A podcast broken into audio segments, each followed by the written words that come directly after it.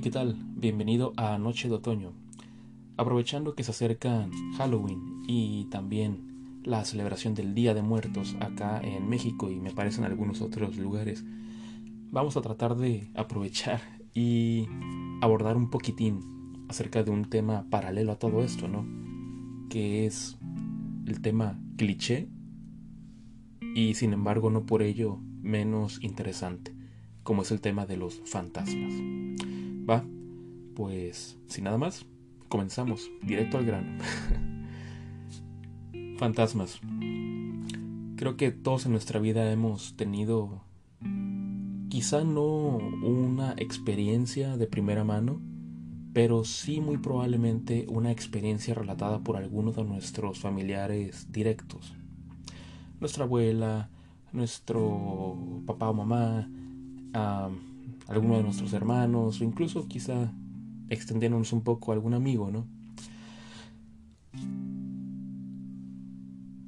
¿En qué se resume todo esto? A mi muy humilde punto de vista, como decimos aquí en México, cuando el río suena es que agua lleva.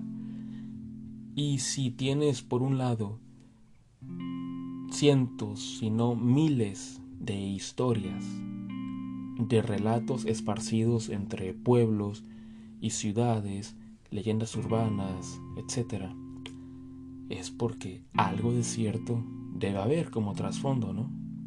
Supóngome yo. Sin embargo, quizá la pregunta no es si los fantasmas existen o no. Porque como te digo, si hay tantas historias, de mil, quizá al menos una sea verdad. Entonces el debate aquí no es, bueno, no debate, estamos aquí para pasarla tranquis sin tomarnos demasiado en serio a nosotros mismos. Es eso que existe, que nosotros llamamos fantasmas, ¿qué es a final de cuentas, no?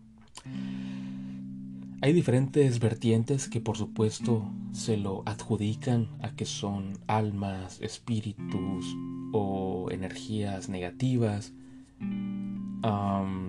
hay quienes van un poco más allá y los toman por seres de otras dimensiones, dimensiones superiores a la nuestra que pueden acceder a donde estamos nosotros, es decir, a este plano, y volver ahí a hacer sus cosas, ¿no? Existen otras corrientes que opinan que son seres humanos vivos en este plano que simplemente realizan viajes astrales, salen de su cuerpo, etc. Son algunas cuestiones que puedes escuchar por ahí como hipótesis o como teorías.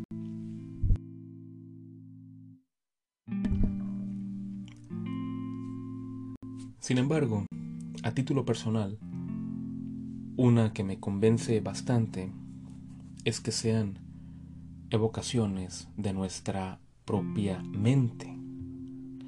Te lo voy a poner en un ejemplo muy claro.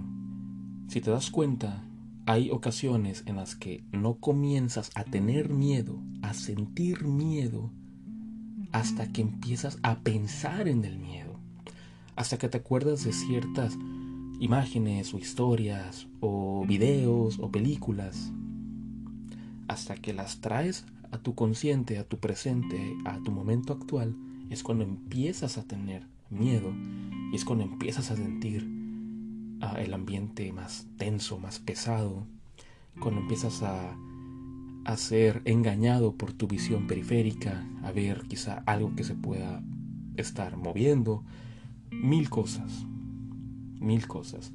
¿Esto lo explicaría todo? No, no, por supuesto que no. Esto es solamente una hipótesis que puede explicar algunos de los fenómenos tomados para relatos.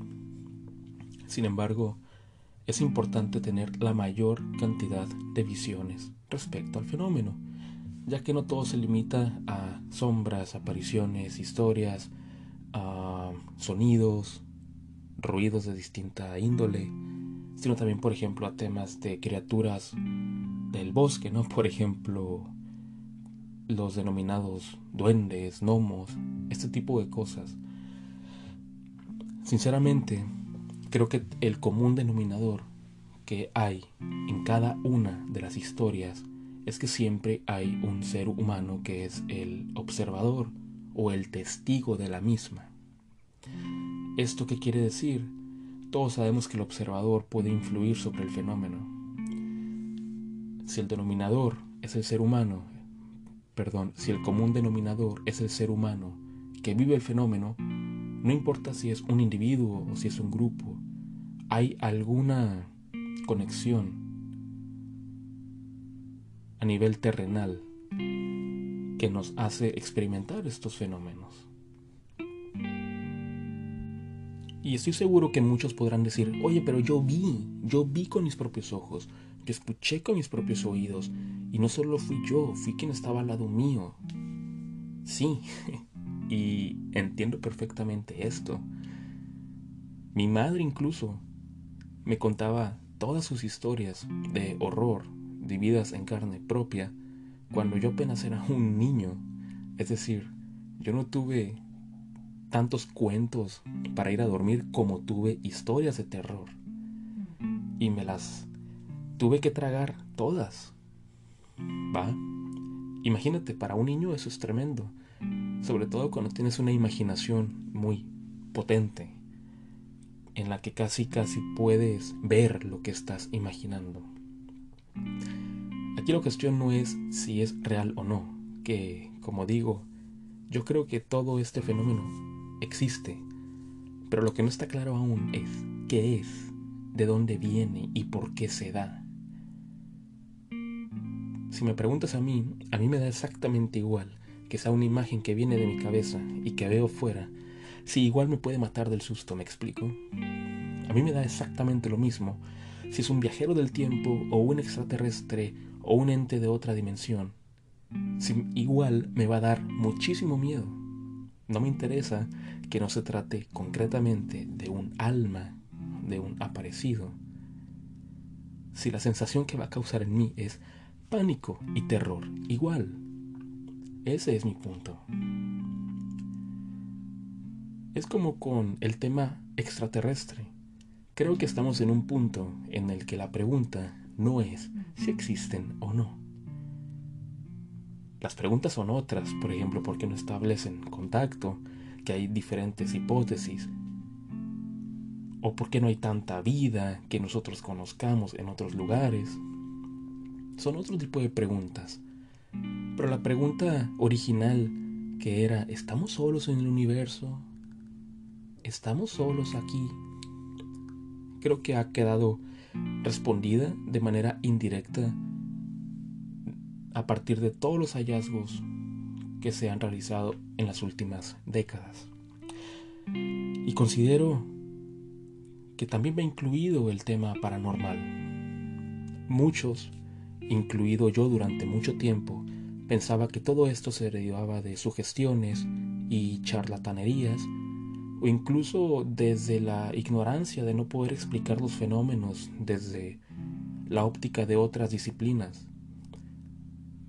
Pero ahora estoy más bien convencido de que si son tantos relatos, tantas personas, de tantas culturas, de tantísimos periodos del tiempo, es que en definitiva hay algunos de estos casos que son reales. ¿Cuáles? Ignoro.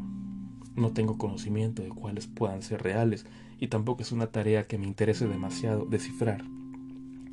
Pero considero demasiado, demasiado importante el cuestionarse este tipo de cosas y no aceptar todo al 100%, ni mucho menos descartar todo al 100%. Para finalizar y dejando muy claro que no me gustaría que me ocurriera ninguna experiencia sobrenatural, porque realmente me dan muchísimo, muchísimo miedo, hay una pequeña y muy profunda parte de mí que desea con muchas fuerzas que los fantasmas sean lo que se dice que pueden ser espíritus, ya que sería una esperanza de que no todo termina con el mundo carnal. Muchas gracias por estar aquí conmigo. Te deseo un buen día si escuchaste esto de día o buenas noches si me escuchaste de noche. Que estés muy bien, tú y todos los tuyos. Hasta luego.